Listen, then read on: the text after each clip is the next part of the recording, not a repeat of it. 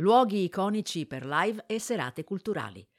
Sull'onda del recupero di aree dismesse e decentrate, sono nati altri luoghi chiave delle notti live milanesi, come Santeria Toscana, una grande piazza creativa sorta al posto di un vecchio concessionario d'auto in piena circonvallazione esterna, dove tra atelier, laboratori e sale riunioni si può sostare al bar con cucina nell'attesa di assistere ai concerti indipendenti e sempre esauriti nel teatro. O come Mare Culturale Urbano, il centro di produzione culturale che ha trasformato la seicentesca Cascina Torrette in un punto di riferimento vivacissimo nella zona più popolare di San Siro, dove oggi è possibile fermarsi sia per gustare l'ottima cucina e le birre artigianali, sia per partecipare agli innumerevoli eventi e corsi di formazione. Anche Base, polo creativo di respiro internazionale con residenze artistiche, spazi di co-working e bar, ha saputo dare nuova vita a un immenso spazio di architettura industriale dei primi anni del Novecento, passato all'Ansaldo negli anni Sessanta, trasformandolo in un luogo di incontro intergenerazionale in piena zona Tortona, cuore della Milano Design Week. Tre esempi di grandi progetti collettivi culturali che hanno vinto bandi comunali per rigenerare la città dal basso, promuovendo l'innovazione, l'apprendimento continuo e la creatività. Ma non mancano luoghi ancora più nascosti e defilati, come Masada, che ha trasformato una vecchia tipografia in un salotto accogliente, dove sentirsi come a casa propria, per assaporare un drink e un concerto di musica elettronica, jazz o classica di qualità, tra soci tesserati.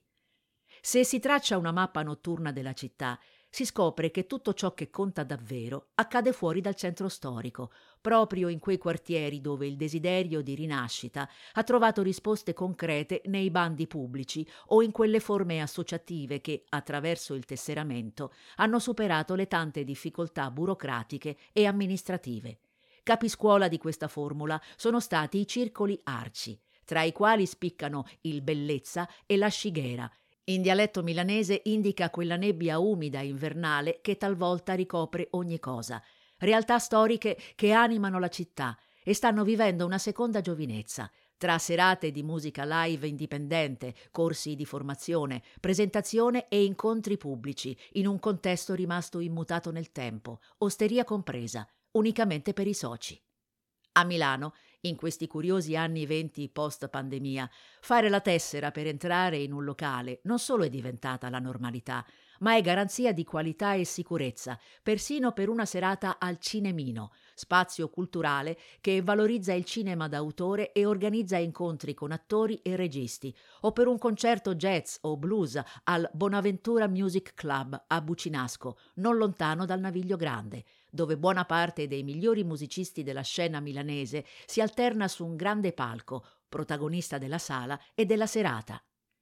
Tra i nomi più noti del sempre fertile panorama musicale indipendente della città spiccano due artisti fuori classe che sono diventati protagonisti indiscussi delle notti milanesi, entrambi in grado di catalizzare un pubblico trasversale che li segue ovunque suonino ed entrambi irrimediabilmente innamorati di Milano. Il primo è Folco Orselli, il cantastorie bluesman, che racconta la città attraverso le sue ballate e ha ideato il progetto itinerante Blues in Me, coinvolgendo i giovani talenti musicali più interessanti dei nove municipi, nella convinzione che i quartieri incarnino la vera identità della città.